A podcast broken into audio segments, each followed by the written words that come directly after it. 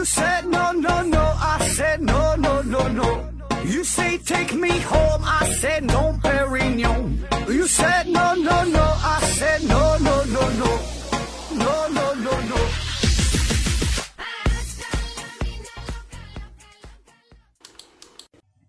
拼命探索，不计后果。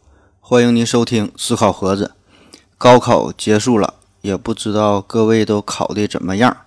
我想啊，总听咱们节目的朋友应该呢都能发挥的不错。那考完试了，有两件重要的事儿，我得和各位考生说一下。有一个好消息，有一个坏消息。这个好坏消息啊，坏消息就是高三呢是你人生知识储备的巅峰状态。高考一过，你的这个知识曲线就开始急速的下降，你要慢慢的适应这种状态。那好消息呢，就是高考啊，可能是你人生中最后一次只看成绩不看脸的比赛了。以后估计是再也用不到这么多知识了，所以啊，忘了也无所谓。错与对不再说的那么绝对，是与非再不说，我不后悔。继续咱们今天的节目，今天咱聊点啥呢？说说关于信任的事儿。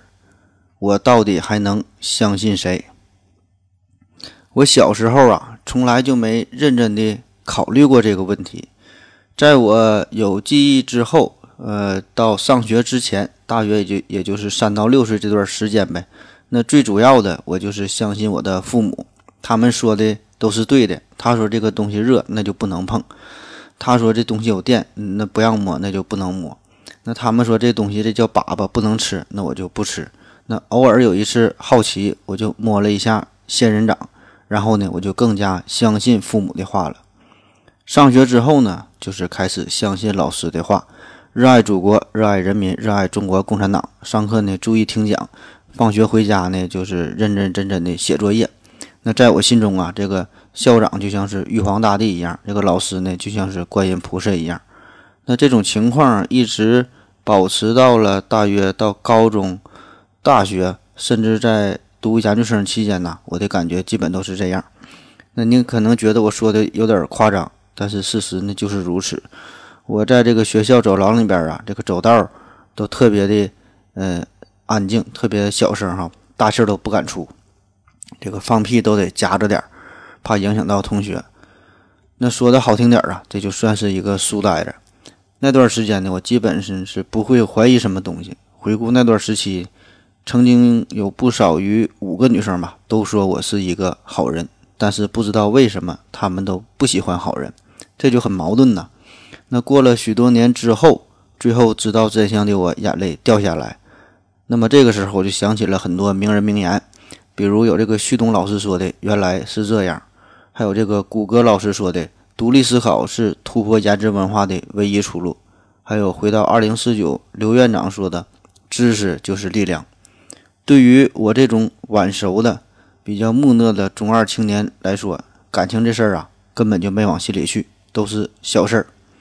大丈夫岂能在意这些风花雪月的事儿呢？对于我个人来说，有过两次真正的关于这个呃信任的危机。第一次呢，是对于整个世界的认知的一种怀疑；第二个呢，是这个对于社会真相的怀疑。那我还能记住的第一次对于整个世界认知的这种怀疑，正式的开始时间呢，大约是在我上高一的时候。那个时候啊，学校有图书馆呐，然后呢，当时就是看了一些呃哲学方面的书，具体名字啊记不住了，具体写的什么内容也都记不清了。那个时候的想法和现在不一样，那时候看这个哲学方哲学方面的书都是。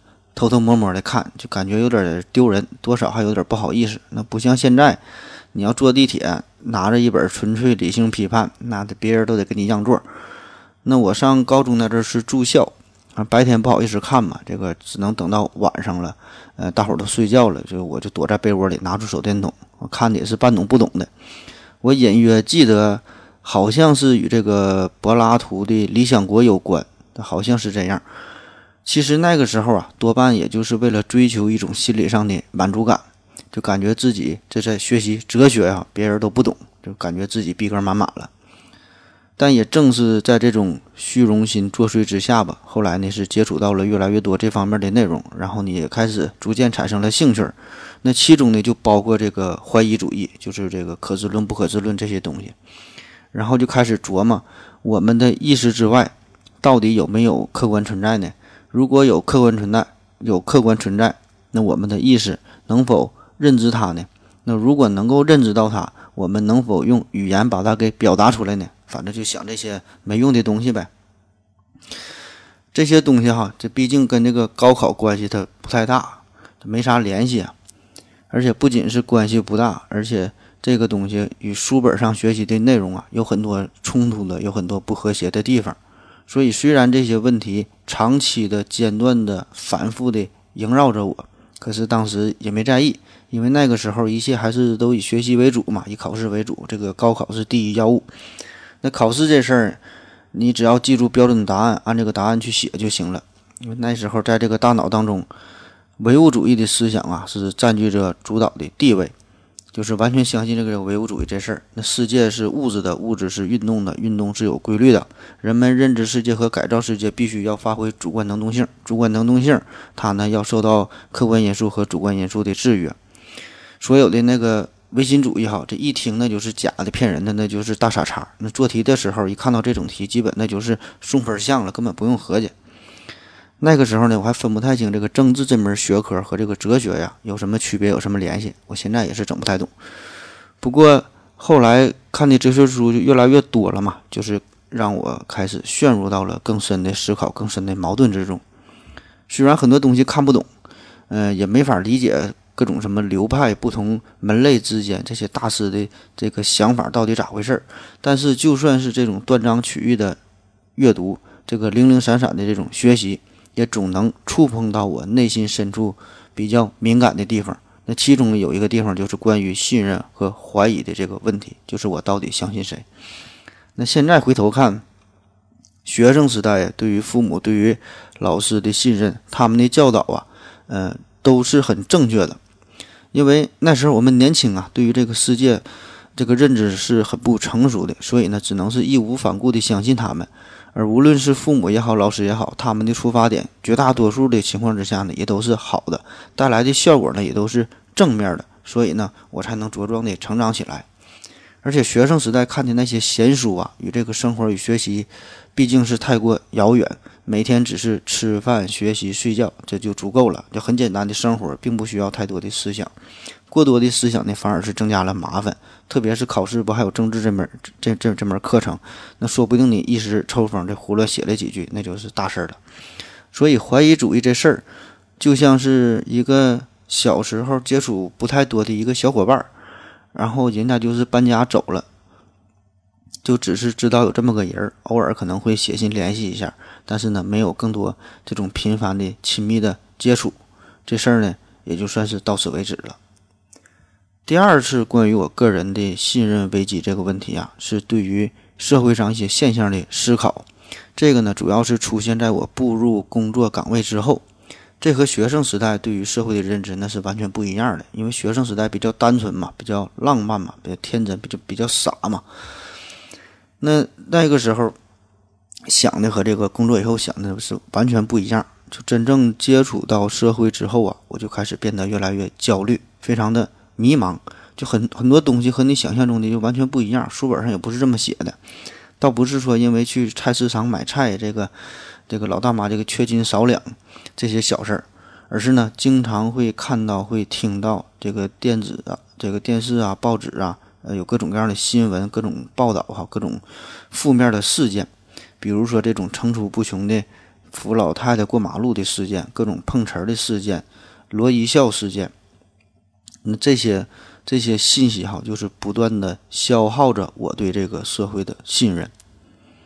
二零一一年七月二十三号，永温线动车事故，铁道部新闻发言人王永平，他呢是出于某种原因吧，没能说清楚这个事件的来龙去脉，针对掩埋火车头的这个事件，最后他就整出了一句：“至于你信不信，我反正是信了。”那再到前一阵这个红黄狼。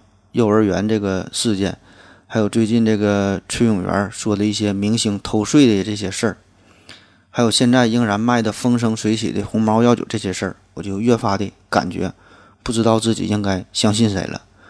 就这些事儿，把我们普通老百姓已经给玩的有点精疲力尽了。很多事件呢，在它刚刚发生的时候，大家关注度很高，可是呢，过不了三五天，大家也就忘了，因为。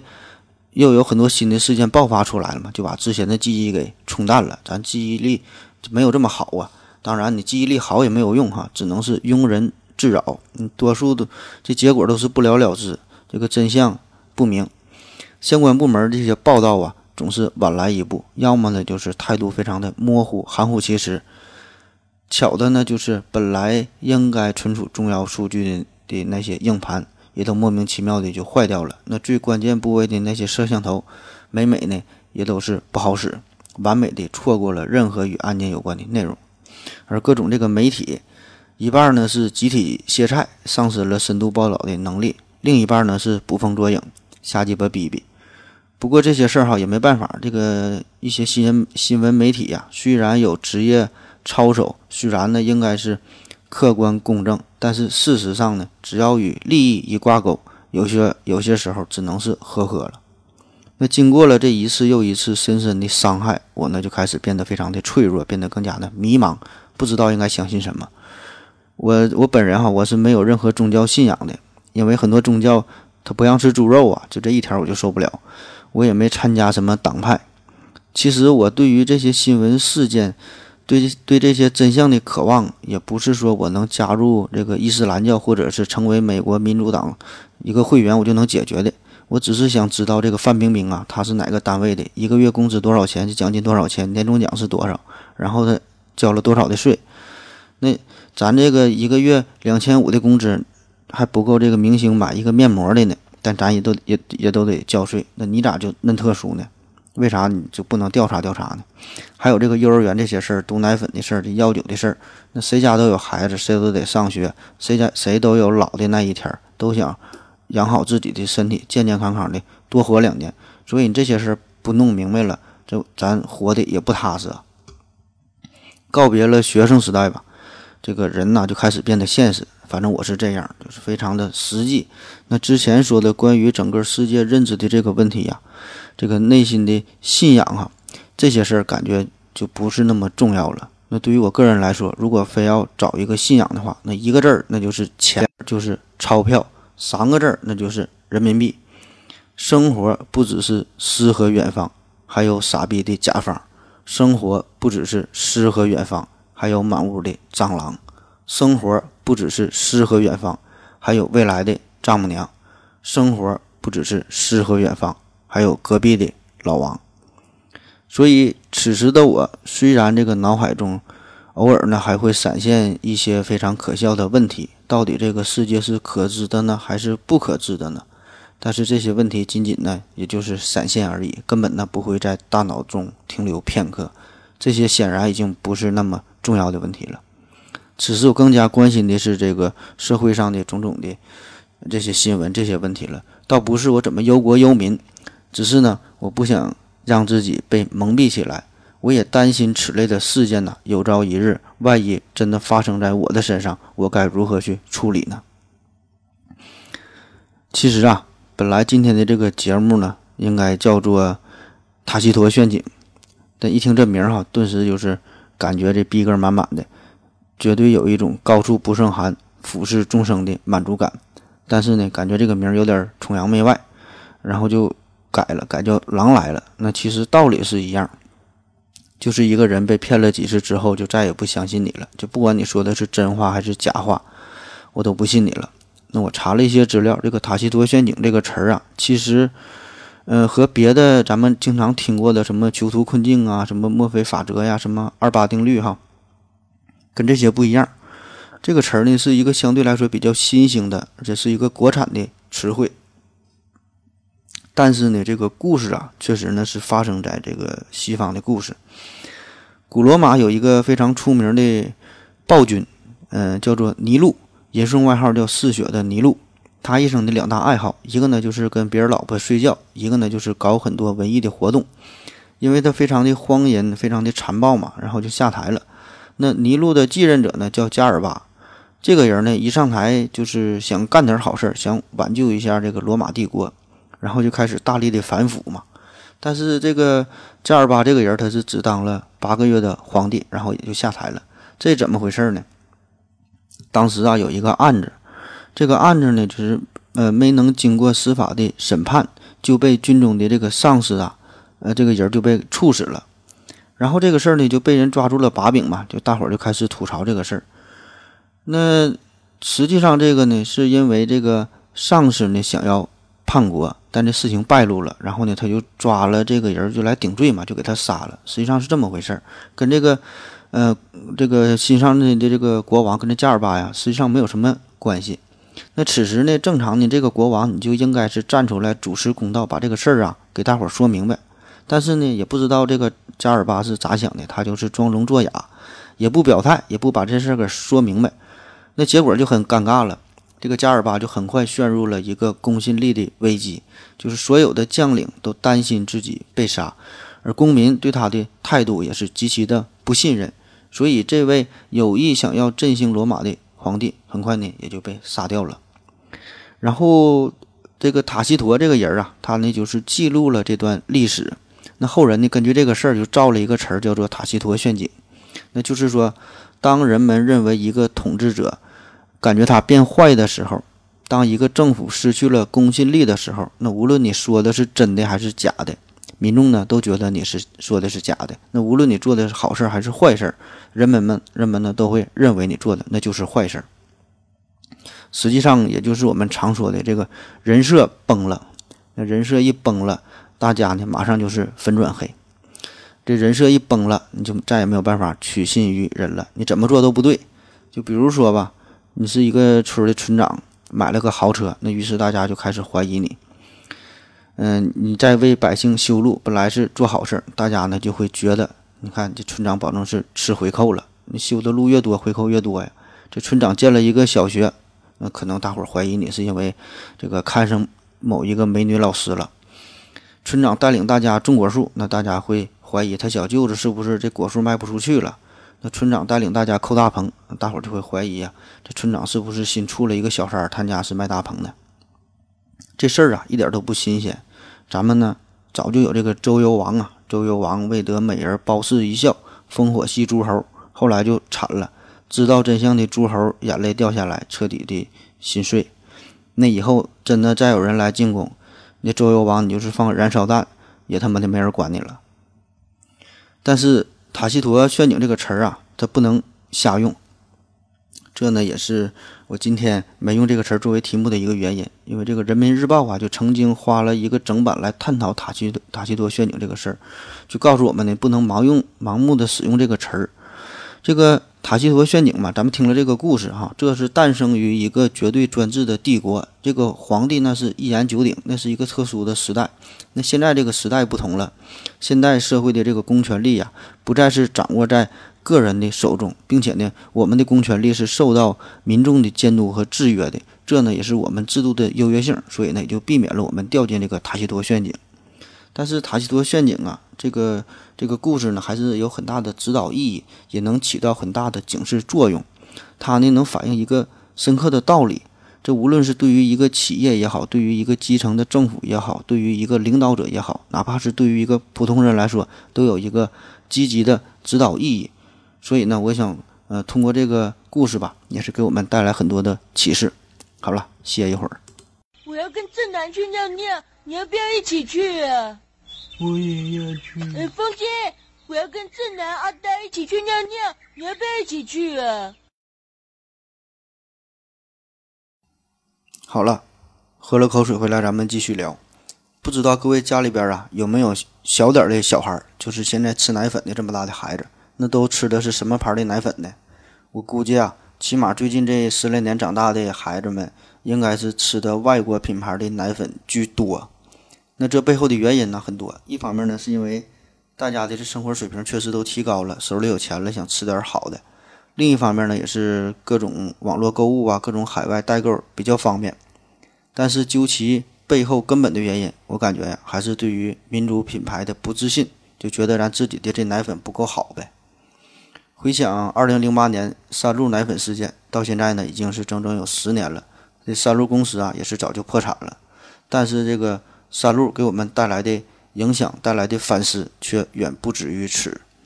那对最直截了当的伤害，当然是对喝了这些奶粉的无辜的孩子们以及呢他们家庭的伤害。那另外一个层面的伤害，就是对于中国整个乳制品行业的影响，乃至于中国食品行业，乃至于中国其他行业的影响，一点点积累起来的对于国产品牌的信任，顷刻之间呢就被推倒。这呢不只是三鹿这一张牌，它背后那么多多米牌。多米诺骨牌究竟有多少张？没人呢数得清楚。这个老百姓心中的这个阴影面积啊，也是没法计算。这个消费者买的不仅是奶粉的质量，而是呢这层质量背后国家信誉的监督和担保。消费者对话的呢也不只是这三鹿一个企业一个公司，而是整个一个食品卫生安全体系。显然，这个三鹿这个事件。出现以后啊，这个公关是极为不成功的。不是说这个事儿出来，这个出来之后公司倒闭了，抓几个人判了刑就万事大吉了，大家就可以当做什么事儿都没发生。也不是说大不了咱们不买国产的奶粉就完事儿了。呃，一个月大几百的、上千的这些花销啊，这呢还只是入门级的水平。那对于咱们工薪阶层来说呀，这呢已经是一笔不小的开销了。而且现在又开始这个鼓励二胎嘛，那更深层次的影响是对于政府公信力的损害。这个事件爆发之后啊，我们首先呢就是要问候这家企业领导的十八辈种种，然后呢马上就会想到相关的质检、这个督查部门，这些都是干嘛吃的？这个可是奶粉呐，这个是给婴儿吃的，给小孩吃的，不是他妈的猫粮狗粮。还有后来的这个山东。呃，非法的疫苗事件，那么这些事件看起来都是暂时的，受伤害的群体呢也是各不相同，时间上、空间上没有什么重合度，但是人们对于这种公信力的削减，哈，这呢是可以叠加起来的，特别是这个网络时代，一个部门对于他单独来说。它呢是不大可能在短时间内频繁的出事儿，但是如果把这个放在整个国家的一个这么大的空间尺度之上，那么多个部门相继出事儿，往往呢就会被网民近似的想起了相关的这些事件，并把这些事件的主体啊就是画在一起，而且呢反复出现，还能反复加深我们的这种不良印象。那么这种认知一旦固定下来，再被贴上标签儿，你想重新树立起一个良好的形象。显然，这不是一件容易的事儿。还有这个事件发生之后，就这个三鹿事件后续的赔偿啊、处理工作，其实做的都不是很及时，包括这个数据的发布都是不够及时、清晰的。这呢，就为这个事件本身又是增添了几分神秘的面纱。那不得不让我们普通老百姓开始瞎想。这我说的就是瞎想啊，不是瞎想。我们可以接受不不美好。任何一个社会呀，都必然会存在着坑蒙拐骗的这种现象，但是问题出现之后，如何处理，如何面对公众，这呢是另外一个更为严肃的问题。就比如说三鹿这个事儿，那如何让消费者重塑信心，如何让大家相信国产品牌，这呢绝对是一个技术活，整不好呢就适得其反。嗯，咱总能看出新闻报道吧，就说这个羊奶粉有一些。呃，质量不太好，经常呢发现问题，什么什么指标超标了，什么什么硝酸盐、黄曲霉素啊、沙门氏菌呐，什么胆碱基醇，具体是啥不知道。嗯，看了这些新闻之后啊，其实我打心眼里啊是很相信这个报道啊说的是真话，我也是相信这个媒体呢是出于对于我们普通消费者一种负责的态度。就是说，让我们更加理性的选择，理性的去消费，不要认为这个外国的就比中国的好。这个奶粉本身，这个制作工艺上来说，不是什么高科技的产品。这个奶牛好，人心不坏那就行。但是呢，我们也很容易产生一个大大的一个问号，那就是这个事件出现以后，我凭什么再相信你？如何让广大消费者再重拾信心？这呢是。和打造一个真正优良品质的一个良心企业是同样重要的事儿，甚至说是一个更加重要的事儿。现在有数据表明啊，说这个中国目前的乳制品行业，这个质量啊是已经达到了历史的呃最好水平，而且呢，在国际上都可以说是名列前茅。中国乳制品什么管理标准呐、质量标准呐、检验标准呐，什么这些这些指标都能达到世界一流的行列。然而有啥用呢？你看现在这个父母就家里再再咋没钱，节衣缩食，这省吃俭用的，也几乎不会买国产的这婴婴幼儿奶粉了。就连这个伊利呀、蒙牛什么这些大品牌，几乎呢都是无人问津。就这里说的，咱说是小孩吃的啊，咱们成人吃的可能差一点。那小品牌呢，就更不用说了，就宁可在这个淘宝上啊买那些从来没听过的外国的品牌，也不愿意买咱中国自己的品牌。所以现在就会有一些中国人在外国，比如说新西兰呐，在哪就是，呃，产那个牛奶比较出名的地方呗，就注册一个品牌，专门呢就是专供中国市场。所以这个不得不说，这个乳制品行业呀，现在就是陷入了一个塔西佗陷阱。其实呢，这也就是自己。为自己这个当年的恶劣行径买单，当然你这个犯错误的可能不是你，而是山路。但是没办法，你是这个行业的人，那你出来混，早晚就是要还的。任何被符号化的丑闻，都会在日常交流当当中呢口口相传，并且呢一代一代的传下去。那如果仅想用时间来冲淡这一切的话，我想这个时间呢，起码得有一万年。所以如果你想，绕开这个毒奶粉的事件，去谈中国奶粉的质量问题，让大多数消费者去相信你，我想多数消费者是不会买账的。就我凭什么信任你呢？我这又不是买双拖鞋，买个蚊帐，这呢是关系到食品安全的问题，这呢是关系到下一代的问题。二零零九年有个这个躲猫猫事件，二零零九年二月。云南青年李某，他呢是死在了看守所之中。然后当地警方给出的解释呢，说是李某玩躲猫猫的时候撞墙死掉了。然后躲猫猫就成了2009年呃年度的网络第一热词，这个躲猫猫成了一个极为危险的游戏。李某这个人啊，就还有四天呢就要结婚了，但是呢却是离奇了，离奇的死在了看守所当中。这个事件呢本身就是非常令人的痛心。而当地这个公安机关给出的这种解释更是很奇葩。那后来呢，上级部门开始介入之后啊，开始调查，最后真相大白，就是他是被人打死的嘛。这个躲猫猫导致死亡，无疑这就是对于我们公众智商一种赤裸裸的一种侮辱。那如此一个备受关注的事件，却能编织出一个如此离奇的解释，大家已经不再是疑虑这个事儿了。这呢，已经是在极大的消耗着。公众的信任度，有一些地方啊，就是一旦出现了一些社会高度高度关注的恶劣事件，那么个别地方个别的领导第一个反应就是捂着、压着、盖着、摁着，不能让这个事儿散播出去，就想把这个事儿给摁下去。可是现在这个信息化的社会，特别现在各种小视频呢。嗯，随便这个手机拿出来就能拍摄，现在就就怕没有事儿，都恨不得拿手机满大街的拍。这没事儿还得整点事儿，为了传视频，为了火呀。所以说，你这种这个想往下摁的、往下捂着事件的这这些领导啊，你那你那些小伎俩还是歇一歇吧。现在是人民当家做主了，而且这个网络传播特别快，你那种幼稚的做法只会让公众觉得你心中有鬼，让这个真相变得扑朔迷离迷离，并让这个。谣言呐变得满天飞。再早些年，呃，有个叫周正龙的，有这个华南虎事件，估计可能很多人都已经忘却了。就是有个人他拍了一张年画上面的一个老虎，然后说他找到了野生的老虎。这个事儿啊，其实本身的事件并不复杂，你就找一些专业机构鉴定一下就完事儿了呗。但是呢，相关部门却是一直遮遮掩掩，最后呢，就是导致。这个社会公众舆论的质疑是一浪高过了一浪，这就使得一件本来只是少数这些人参与的一个欺诈的事件，变成了一场轰动全社会、时间长达一年的一个重大的公众事件。那么最终带来的结果也只能是损害了当地政府自身的形象，消耗了这个他在这个呃群众中的这种公信度。关于这个公信力的这个怀疑啊，还有一个重要的因素。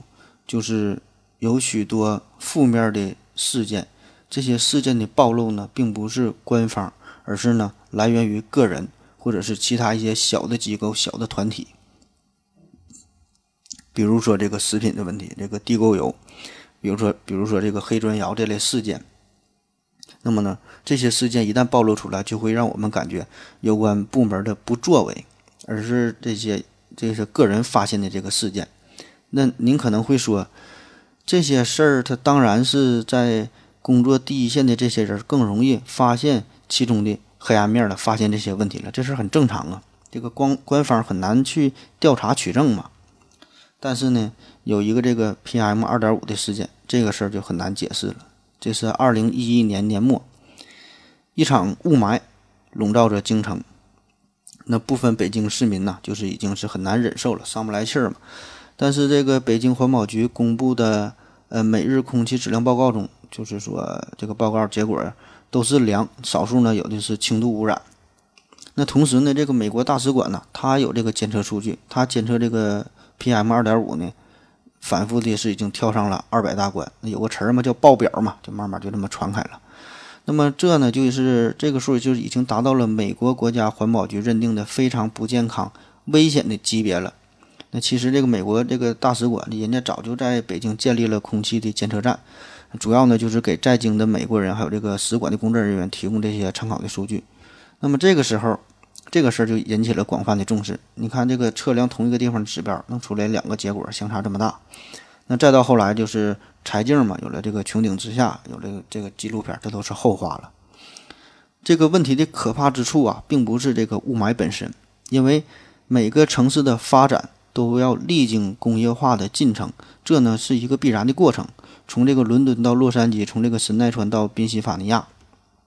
那早些年大家都只顾着发展经济，都是抱着这种先污染后治理的态度，没有什么科学发展观。那这事儿呢，可以理解，对吧？除非是一些新兴城市，你是直接依托于第三产业，或者是说，呃，已经有意的进行这个规划呀，进行布局啊，加上一些排污净化的处理，能打造出一个城市花园，对吧？这是这是新兴城市。那你老牌的这些工业城市，必然呢都会出现多多少少的环境问题。那么，既然这个雾霾的这个问题是一个长期的，甚至可以说是一种历史遗留下来的问题，那咱这里就不去讨论它具体的什么成因是啥，反正这个问题出现了，那咱就去勇敢的就去面对，就去解决呗。那有个词儿叫负债子还，那我们也愿意和祖国同甘共苦，愿意呢打好这场蓝天保卫战。但是呢，我们不能接受的是，就是被蒙在鼓里，什么？什么指数啊？什么什么 PM 二点五？什么粉尘颗粒？那这些东西咱老百姓整不明白，不知道具体是啥意思。但是说辣眼睛、上不来气儿，这可是真的，这是我们切身的感受。如果仅仅是因为你自己这地方是一个超级牛逼的国际化大城市，你就觉得可以靠这个吸引外来的人口，靠这个人肉空气净化器来打造蓝天白云的话，我想这呢不止不仅是伤了老百姓的肺，更是呢伤了老百姓的心。好了，再歇一会儿。我要跟正南去尿尿，你要不要一起去啊？我也要去。哎，风姐，我要跟正南、阿呆一起去尿尿，你要不要一起去啊？好了，尿了个尿回来，咱们继续说。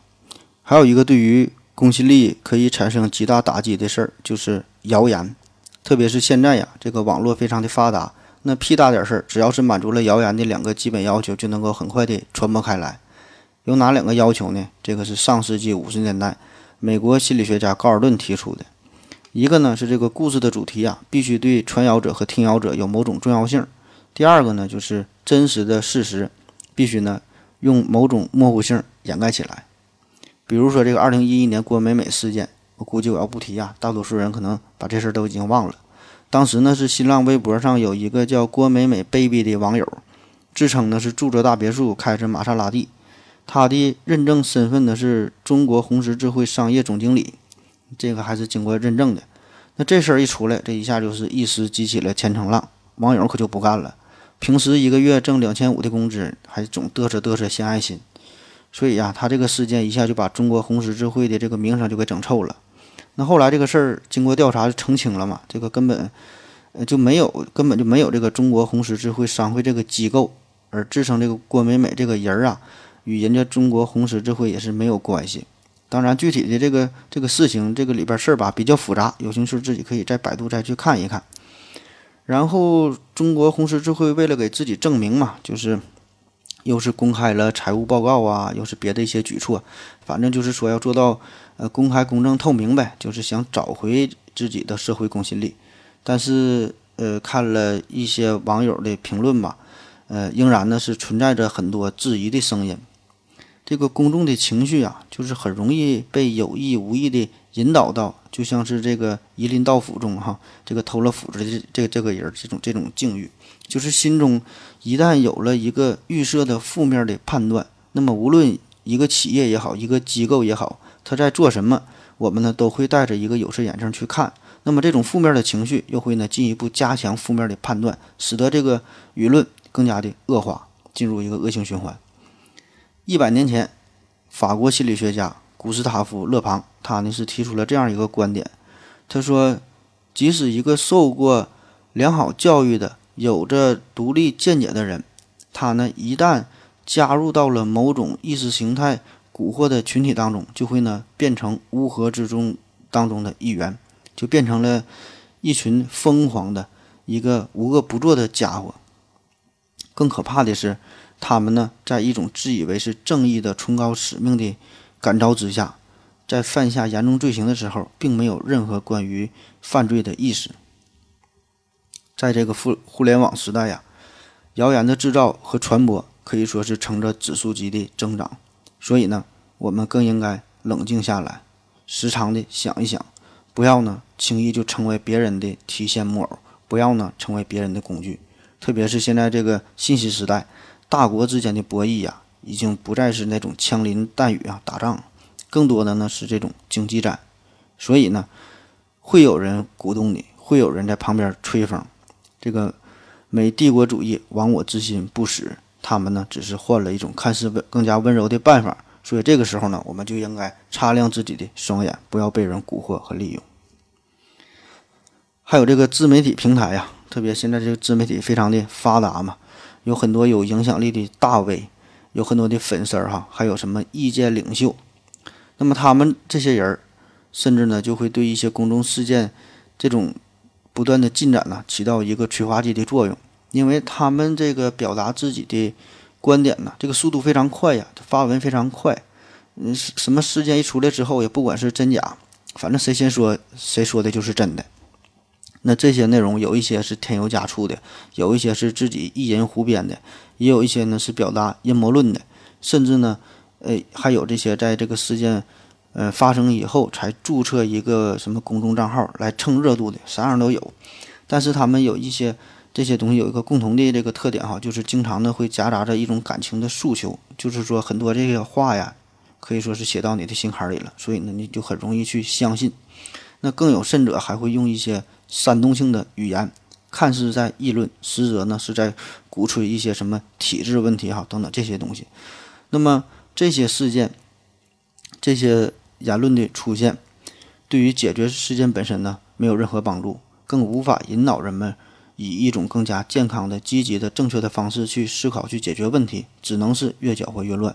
所以，对于这些人、这些事儿，绝对不能放任自流，而有关部门哈也要更加。关注这些信息背后所隐藏的、隐藏着的，呃，人们公众、公众这个内心的这些真实的心理诉求，做好这个及时的安抚工作，做好这个解释工作，化解这些不必要的矛盾。当问题出现之后，如果你官方不能第一时间出来解释，第一时间攻占信息的高地，那等到各种谣言呢、各种误解、各种恐惧、不信任这些信息传播开来的时候，你再想改变。那么这个时候可就是费老劲了。那有个词儿嘛，叫做“首因效应”，也就是先入为主。你这个第一印象要是不好，你想改那可就难了。公信力下降还有一个重要的原因，就是领导人的出尔反尔。那一说这个事儿，大伙儿很容易想到就是现在这个特朗普啊，也叫川普嘛，这川普就会变脸儿啊。从这个取消和这个三胖的会谈，再到这个最近的这个贸易战问题啊，真是翻脸比翻书还快。那为啥他敢拉出屎再往回做呢？那原因很多。第一个是人家来自于美国呀，那牛逼呀，底子厚，有钱任性呗。再有呢，就是特朗普本人，他现在这个民调支持率呢也是有所回升。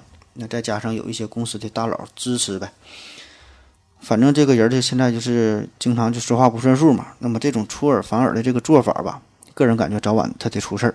你看这个总统有被弹劾的，有被暗杀的哈。那么作为一个大国的领导来说，这种做法啊，反正我感觉是一种不明智的选择。当然了，这个事儿啊，也没有我们看起来这么简单。就这个背后有很多事情是咱不知道的。他的这个做法呢，也不是说他这一个人就能决定的。这人在江湖，身不由己。这么复杂的事儿，咱就不搁这儿瞎逼逼了。下面我们说说科普的事儿。现在呢，咱们有几个割袍断义的话题，排在第一的呢，应该就是中医；排在第二呢，应该就是转基因。而且这个转基因的话题呀，现在是正在陷入一种。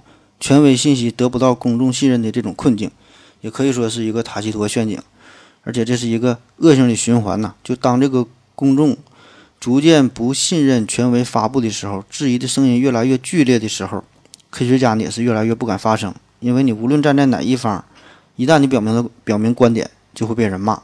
这个袁隆平院院士哈也不例外。我想我们多数人呐，对于转基因的了解呀，应该是来自于崔永元。和这个方舟子的俩人的论战，俩人一吵吵，我们才知道了这个事儿。那你想想，一个如此重大、如此严肃、涉及到民生的科学问题，竟然要一位得了抑郁症的前中央电视台主持人和一位在网络上充满争议的科普作家通过撕逼大战来普及，那么这个事儿是不是多少有点可笑呢？我觉得这个问题呀，关于转基因这个事儿哈，科普是一个大问题。因为你想把转基因这个这个具体的什么原理呀、什么利弊呀，你想讲讲清楚、讲明白，几乎是不大可能的。因为现在很多人他都不知道这个生男生女到底是男方决定还是女方决定的。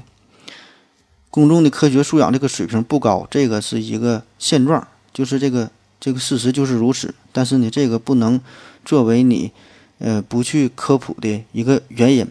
正因为这个公众的科学素养不高，我们才要这样去做，而不是说不敢去做。所以我觉得这个时候啊，应该有一个权威的机构，而不是一个两个科学家了，去做这个事儿。因为有一个权权威机构来来站出来啊，就给大伙儿一个明确的交代。否则呢，只会让公众变得越来越迷茫，自己被戴绿帽子都不知道咋咋回事儿，去做亲子鉴定，然后发现孩子基因和自己的基因不符。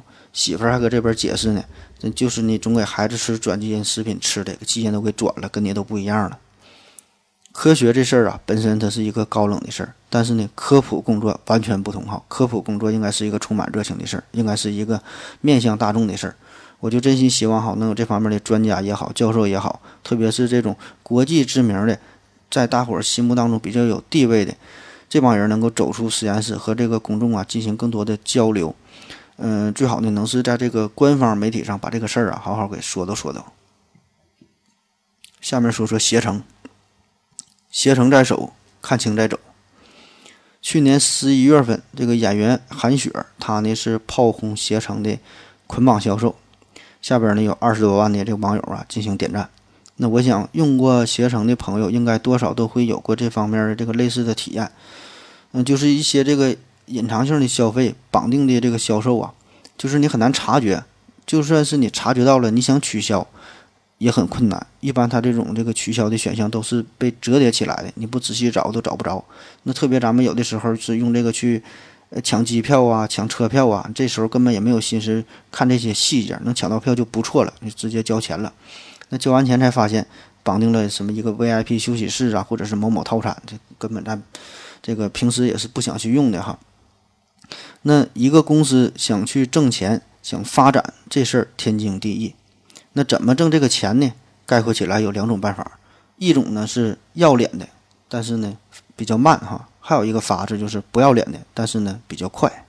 那显然这个携程这次就是选择了后者。一万年太久，只争朝夕，这回知道快了。那自认为通过自己的小聪明能够取得巨大的经济利益。那结果只是不停地消耗着公司的公信力和这个消费者的信任度。中国有不少公司都爱干这事儿哈，从这个手机套餐各种隐性的扣费，到这个百度的魏则西事件，到这个学友吧事件，还有银行啊，银行的各种做法、各种吃相也是不太好看。那么这些公司可以说都是在一步一步的迈进塔西佗的陷阱。个人感觉，如果不是有这种垄断性的保护政策，这些公司离破产呢，只是差一层窗户纸了。